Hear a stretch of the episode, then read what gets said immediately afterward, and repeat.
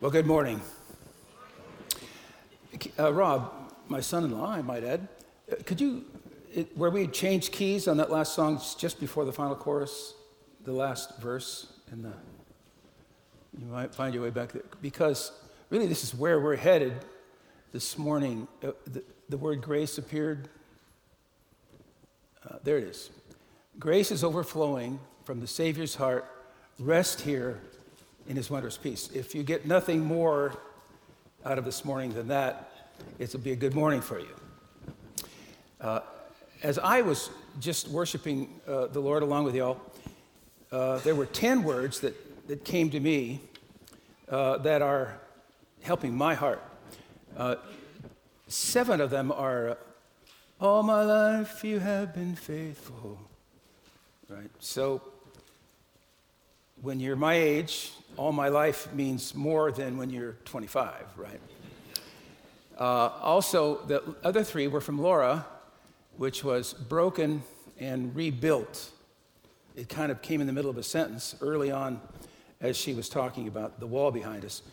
And I think those 10 words converge in a beautiful way, certainly in my life uh, and yours as well, that God continually works on us and chips away at us and helps us and turns us into a, a beautiful wall uh, that she talked about and is from uh, 1 Peter. So, just before I launch into our sermon, uh, these words from Psalm 71 are, are my words. Uh, Since my youth, God, you have taught me, and to this day I declare your marvelous deeds. And even when I am old and gray, do not forsake me, my God, till I declare your power to the next generation your mighty acts to all who are to come. So may that happen this morning as we uh, listen together to God's word. Well, this church is called Grace. I love the, the, the actual name we have. I mean, there's so many names cropping up these days, and many of them are interesting uh, and compelling, but I don't know, Grace is just a great name for a church because really, what do we do without God's grace? We're lost.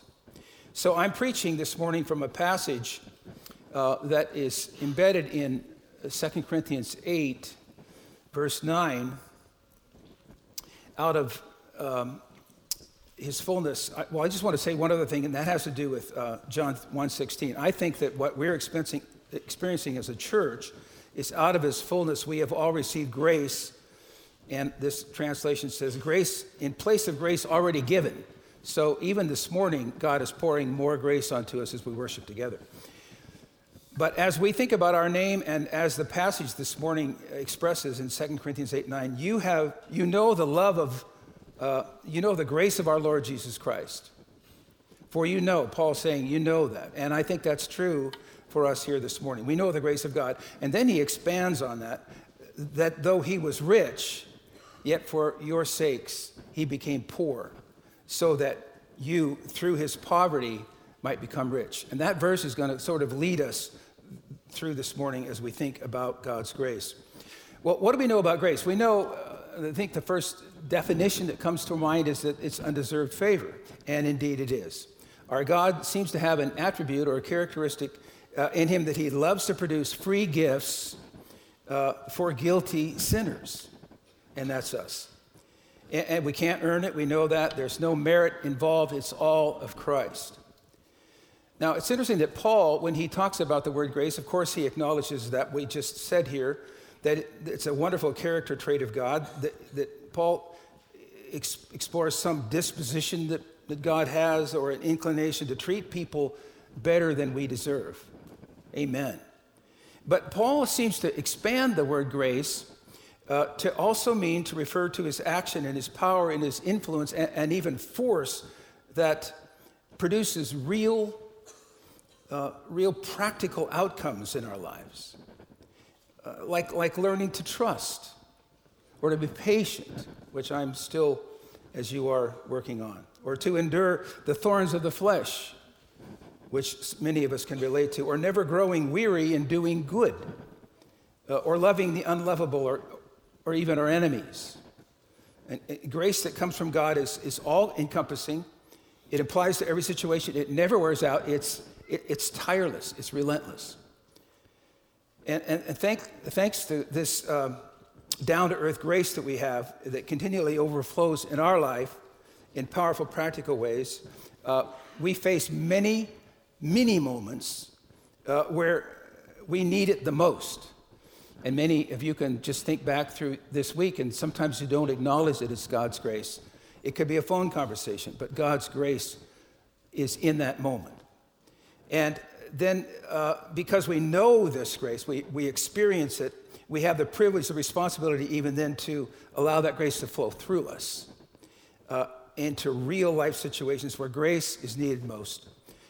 And, and it's God's grace that overflows to bless through us others. And, Thanksgiving, then, uh, and this is the beauty, and Paul's going to explore this, it just starts to grow. There's a crop, a harvest, as it were, of Thanksgiving uh, everywhere as we are living out our thankfulness in this world. This grace that Paul says we know that is, is working powerfully in us, we're, we're not supposed to keep it. Uh, it's intended to be passed on, and the context of this verse, Paul is suggesting exactly how that's supposed to take place. So we're going to uh, think about uh, our Christ in his ability to be our gracious example, Christ as our continual resource, and then Christ as an indescribable gift, which is the verse in uh, chapter 9, verse 15, where Paul explodes in beautiful worship. Those three gracious example of Christ, he's our continual resource, and he's an indescribable gift. Well, what way is Christ our example? Well, in every way, he's our example. But, but self sacrifice in this particular passage we're looking at this morning, and particularly verse uh, 9 of chapter 8, is, is emphasized here. His self sacrifice, his selflessness uh, becomes a motivation then for us to follow him uh, as our inspiration. Now, Paul was fundraising uh, in this verse, and maybe even some of you are squirming thinking this is going to be a stewardship sermon, which, which it's not really. Although, if the, if the Holy Spirit convicts you in that way, you go for it, and you can even text in some money while we're preaching here. That's just fine. Uh, but uh, Paul is concerned that the, the Corinth church, church, which had dedicated itself to give a certain amount of money uh, from the church in Corinth, uh, they, they just lapsed on their commitment. They, they'd fallen behind. They, they had their own issues in Corinth at the time. They, they were facing their own problems, not as severe as Jerusalem, but the Macedonian churches were outshining them, and Paul points that out earlier in the passage. And then Paul uh, uses this uh, verse, uh, for you know the grace of God, to, to continue to prod them and give them an example of how our Lord is an example for us. So let's talk about how Christ was our example. First, though he was rich. Well, it's fun to think about how rich our Lord was. There are many ways we can consider it, but I think I, I just have time to think about his honor. So remember how uh, the prophet Isaiah in chapter 6 of, of Isaiah, he got a glimpse of, of this scene in heavens where the Lord is high and exalted, and he's seated on a throne, and there's a, a robe that the train of it just seems to just go everywhere. And there's seraphim with six wings, and two of them they're covering their feet, and two their faces, and two they're flying, and they're calling out, Holy, holy, holy is the Lord Almighty. The whole earth is full of his glory. And Isaiah is overdone, undone by the, by the scene. Recall how Daniel had a similar vision.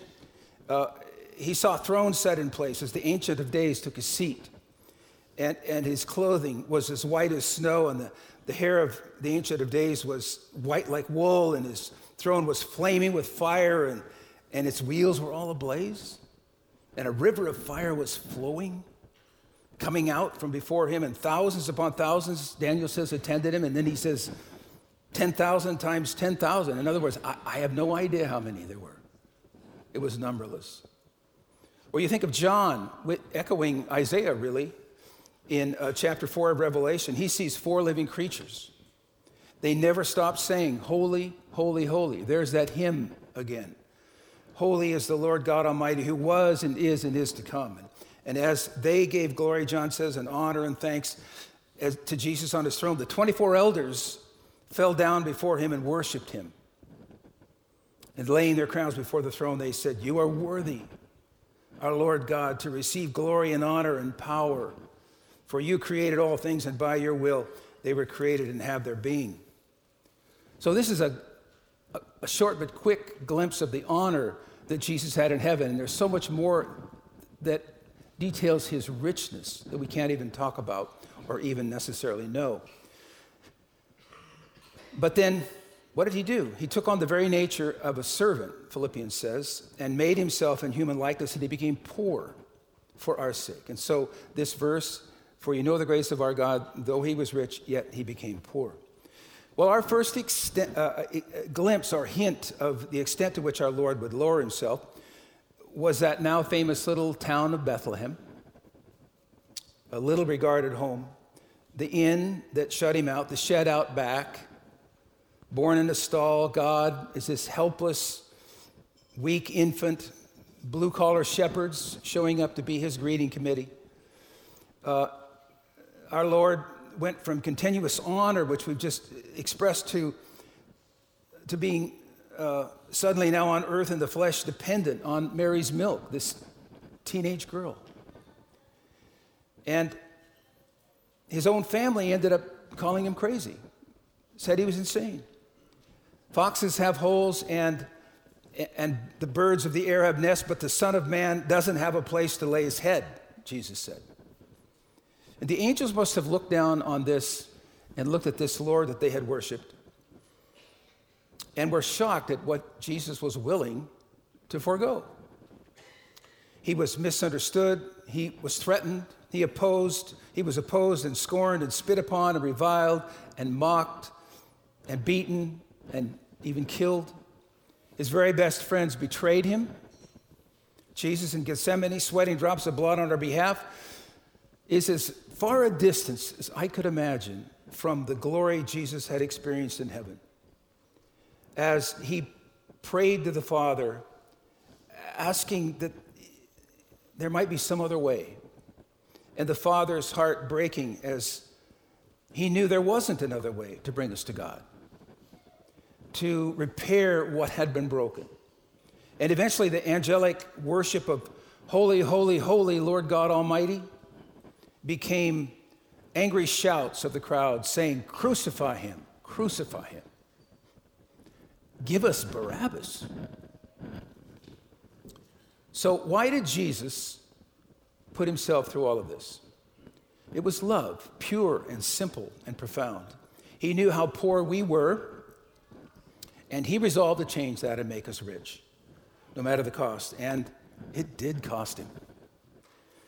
But here we are. You know the grace of our God that though he was rich for our sakes, he became poor so that we might become rich. Let's talk about how rich we are. Well, one, we have a Savior. Amen. And Isaiah gives us a picture of our Lord rolling up his shirt sleeves. I love that. And getting all bloody on our behalf. He asks, Who is this robed in splendor, striding forth in the greatness of his strength? And the answer comes back, It's I, speaking in righteousness, mighty to save. Isaiah identifies our Lord Jesus as one who takes what is broken down and resurrects it. He binds up the brokenhearted. He proclaims freedom for the captives and release from darkness for the prisoners. He, he, he proclaims the year of our Lord's favor over our lives and comforts all who mourn.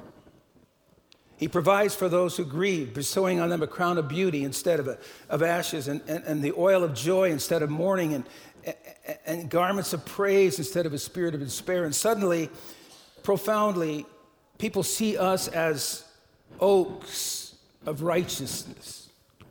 That we're God's planting, they see us as who, who display his splendor.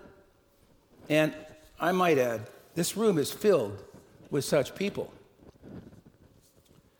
Well, how rich are we? We're asking that question. Ray Ortlund summed it up this way for us The wrath of God at our real guilt is warranted, even required by God to be true to himself. His condemnation does fall, and with full force, but not on us. It falls on our Savior our substitute. And in his great love for guilty people, Jesus changed places with us at the cross. His sacrifice is the reason why God's grace is morally entitled to treat us like royalty, which he does. If Jesus hears, if Jesus bears our condemnation far away, then all forgiving grace toward us is not an extravagance, it's the morally beautiful meaning of our new relationship with God. Finally, he says, For us to go boldly now into his presence for comfort, to receive mercy and find grace whenever we have a need, brings God's own purpose to fulfillment. He wants every one of us to be able to say to him, You comfort me. And if we will discover what that means for us now, we will be saying it forever. 2 Corinthians 5:21 is one of my favorite verses in the Bible because it says very simply, God made him who had no sin to be sin for us so that in him we might become the righteousness of God. That's how rich we are. We're reconciled to God, we're his friends, not his enemies. He calls us his children, his sons, his daughters. We're his family. Take a look around this room. These are your brothers and sisters in Christ. Get used to these faces because you're going to see them for eternity. Well, let's sing, shall we? We need to sing. Give thanks to the God we serve. Give thanks we we deserve. Give much more than we could ever ask or even think. Give thanks for the cross of Christ. Give thanks for the sacrifice he made to save completely those who trust in him. And now, and now, let the weak say, I am strong. Let the poor say, I am rich because of what the Lord has done for us. And now, let the blind say, I can see. God has set the love that's deeper than the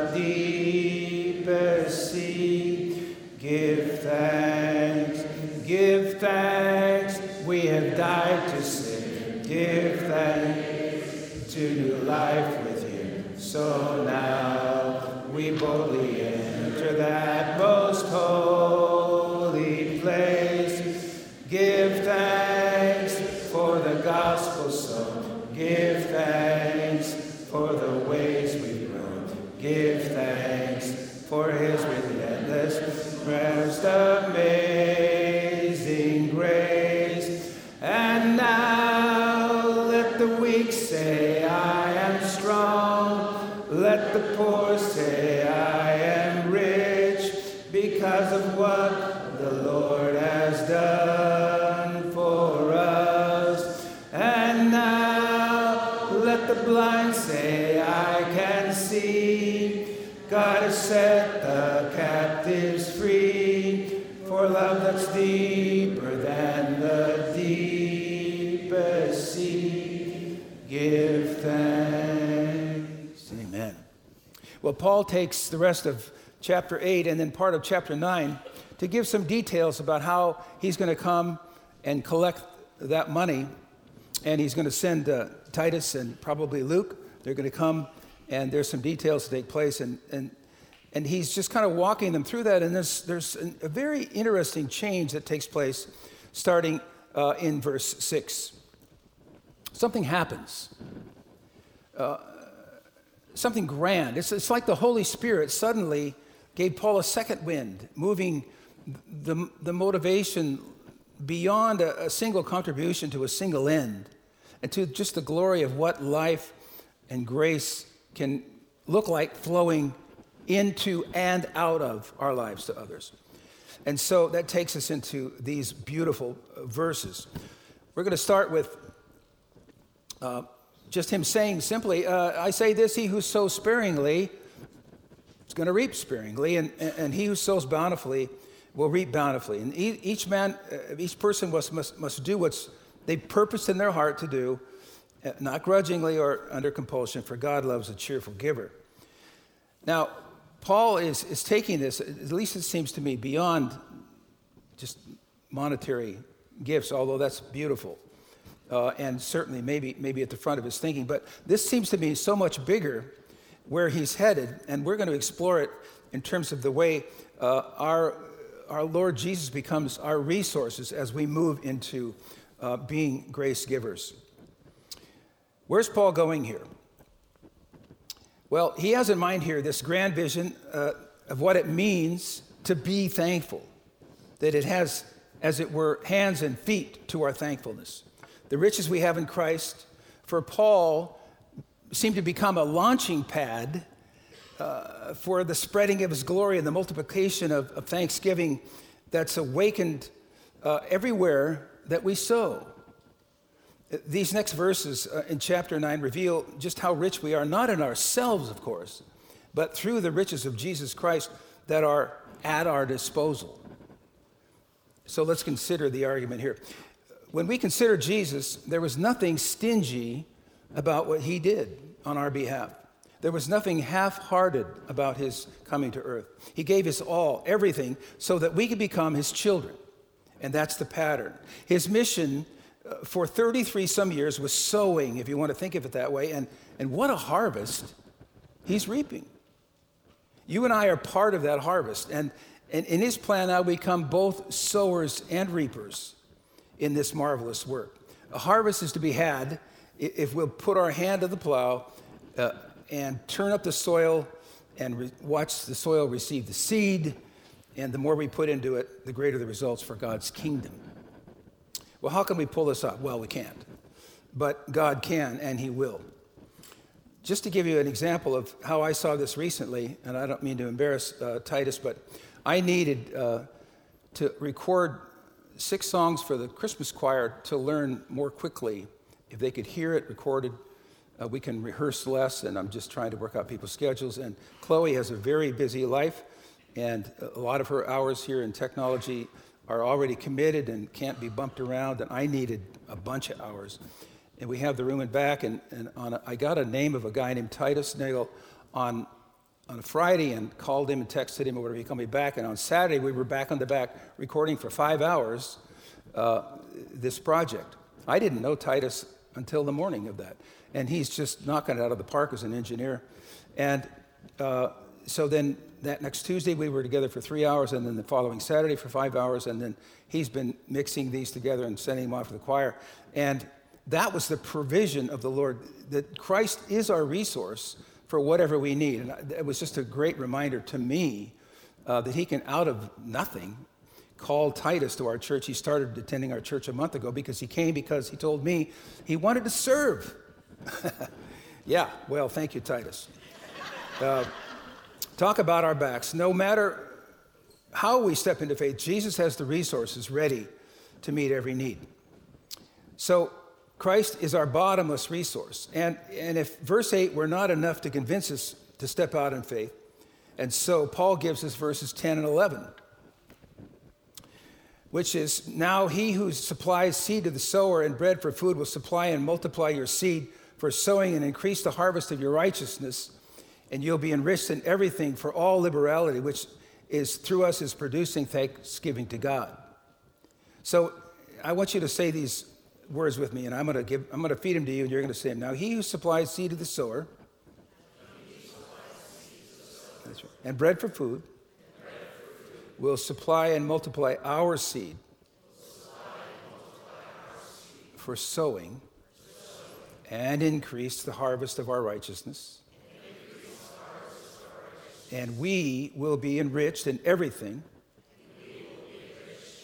for all liberality, which through us is producing thanksgiving to God. Beautiful. So beautiful. So it's not our seed that we plant, it's His. And as we abide in Christ and walk in obedience, there is fruit, there's a harvest.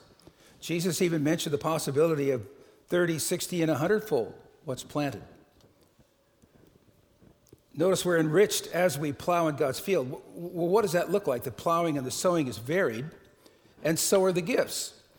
We saw in, behind us this morning a beautiful display uh, of a gift being put to work that actually included a number of people. And God gets the glory, and we are blessed as a church week in and week out. Paul says in his letter to the Romans, he said, We have different gifts according to the grace given to us, the grace given to us. If your gift is prophesying, prophesy in accordance with your faith. If it's serving, serve. If it's teaching, teach. If it's to encourage, then give encouragement. If it's giving, then, then give generously. If it's to lead, do it diligently. And if it's to show mercy, do it cheerfully. A few verses later, Paul says, Never be lacking in zeal, but, but keep your spiritual fervor serving the Lord. And all the while this is taking place, we are stirring up a crescendo of thanksgiving that reverberates all over the place. A chorus of praise is rising as we live in the power of Christ wherever we go. And, and each of these gifts, we're sowing what God has given us. The Christian life is an active life, joyful in hope, patient in affliction, faithful in prayer. We share with the Lord's people who are in need. We practice hospitality. And as we step out in faith, wherever and whatever the Lord calls us to do, not half heartedly, but all in, we discover the truth that God is providing the very seed uh, that we need. He's never going to let us down. His resources are always one step ahead of our deadlines. Now, there's another aspect of sowing uh, generously that is very intriguing and encouraging because Paul seems to indicate that it comes back around to bless us. Look at 2 Corinthians 8 13 and 14. As a result of your ministry, they, those who receive, will give glory to God for your generosity to them and to all believers, and will prove to you that, the, that, they, that you are obedient in, to the, the good news of Christ. And they will pray for you with deep affection because of your overflowing grace that God was given to you. Let me, I kind of rewrote the words to say it this way. Um, as a result of our ministry, those benefiting will give glory to God for our generosity to them and others as a testimony that we have been faithful to the good news of Christ. And prayers will be lifted up on our behalf as a result of the grace that has flowed out of us, grace that is from Christ Himself. Paul here can almost taste the joy uh, that the Jerusalem church is going to experience when that uh, fund is finally delivered to them. And one commentator said that Paul seems half lost in his anticipation of what will follow when he hands over the contribution of the Gentiles to the believers in Jerusalem. Their utterance of praise and thanksgiving will, he is sure, be followed by a yearning prayer of intercession for the benefactors. So, the full circle of God's grace is a beautiful thing to consider. Is this not amazing? That Christ, our example, became poor so that we might become rich, and in a similar way, we become poor the lives of others are enriched, and it comes back to enrich us too. It's the cyclical grace that flows in and out. This is the way of Christ. And when we are self giving to others in the body of Christ, they thank God and we experience the joy of serving. So Christ is our example, Christ is our ongoing resource. And finally, Paul just can't help himself. Christ is our inexpressible gift. Thanks be to God for his indescribable gift. He's so excited about the truth that he's been thinking about that his pen just bursts in praise. The gift of God is inexpressible and in that it isn't simply a one time gift, but a continuous and even eternal resource of all that we need for all of life. Well, Paul is right. The, the gift is indescribable.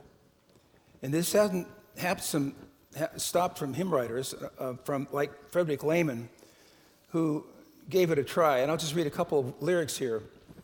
God's love so sure shall still endure, all measureless and strong. God will resound, grace will resound the whole earth around, the saints and angels' song.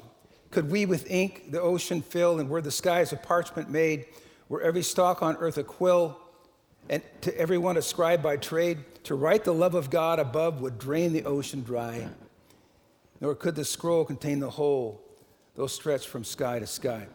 Indescribable, indeed. Well, by way of thinking of us this morning and what God might be saying to us, if you don't know the Lord, that's a good place for you to start thinking about. He left heaven and took on our flesh, becoming poor and even dying, so that you could become rich. How could you put a price on eternal life? You can't. So, my word to you is to seek Him this morning and discover true joy and peace and forgiveness. And if you want to talk more about that after the service, we'll be down front to talk with you. Spurgeon had a wonderful application of this passage, reminding us that all things are ours if we are Christ's, all things. For it pleased the Father that in him should all the fullness dwell. He said, There's many a child of the king who is entitled to reign like a prince, who continues to live like a miser. They weigh every ounce they eat, they starve themselves spiritually nigh unto death. He says, What are you doing? Why should you not, to whom God has given Christ, that is to say, everything, be glad in the Lord and rejoice with joy unspeakable and full of glory? May the Lord help us. May the Lord help me. What about your reputation? It was, if he was willing to set aside his honor, why should we not be willing to do the same? Remember, Jesus said, Blessed are you when people insult you and persecute you and falsely say all kinds of evil against you because of me. Rejoice and be glad, because great is your reward in heaven. For in the same way they persecuted the prophets who were before me. For some of you, the Spirit's been nudging you this morning Make no mistake about it. Perhaps he already had been asking you to step in somewhere and you'd been resisting. To love someone as Christ loved you, to give yourself away, to learn to let go of your possessions. Right now, just as a simple uh, suggestion, the food bank needs lots of help and immediately. And you can volunteer there even tomorrow or this week. They need help. You can sing, you can talk to me because there's still time for you to sing in the choir. If you get, you listen to Titus, Titus's uh, beautiful uh, recordings and get started. You can talk to me about that. Christy O'Hearn stated last week that uh, we have folks who can't get to church and would be welcome uh, if they would welcome a visit from a believer to encourage them. Could this be you? Maybe. And there are many other ways you might think about how you can serve. It's scary, but Christ is our resource. And He has promised that we will be enriched in every way so that we can be generous on every occasion, and that generosity is going to result in thanksgiving to God. You don't have to bootstrap yourself into this. Let your heart be filled up with Christ. And you'll find a growing willingness to step out in faith and meet needs all around you. And the thanksgiving will begin to multiply as you do as you live out your thanks, what I'm calling thanksliving. Are you ready to, to love on Jesus by loving those he loves in new and exciting and challenging and faith building ways? Are you ready to put hands and feet to your gratitude, to love in multiple self giving ways as the Lord gives you opportunity? Christ is our inspiration, He's our example, He's our continual resource, and our Lord Jesus is the gift above all other gifts, the greatest gift this world can ever know. Let me pray. Where would we be, Lord, without your word? You promise that your word never goes out without accomplishing what it was intended and what your purpose was. So we lay that before you this morning. We lay the hearts of the listeners. Uh, would you give us the courage and the boldness to step out into opportunities. If we don't even see opportunities now, Lord, give us this week opportunities because you have given us so much. You have poured this grace into hearts. And now we want to, to allow that grace to flow to others and cause a chorus of thanksgiving. We pray this in Jesus' name. Amen.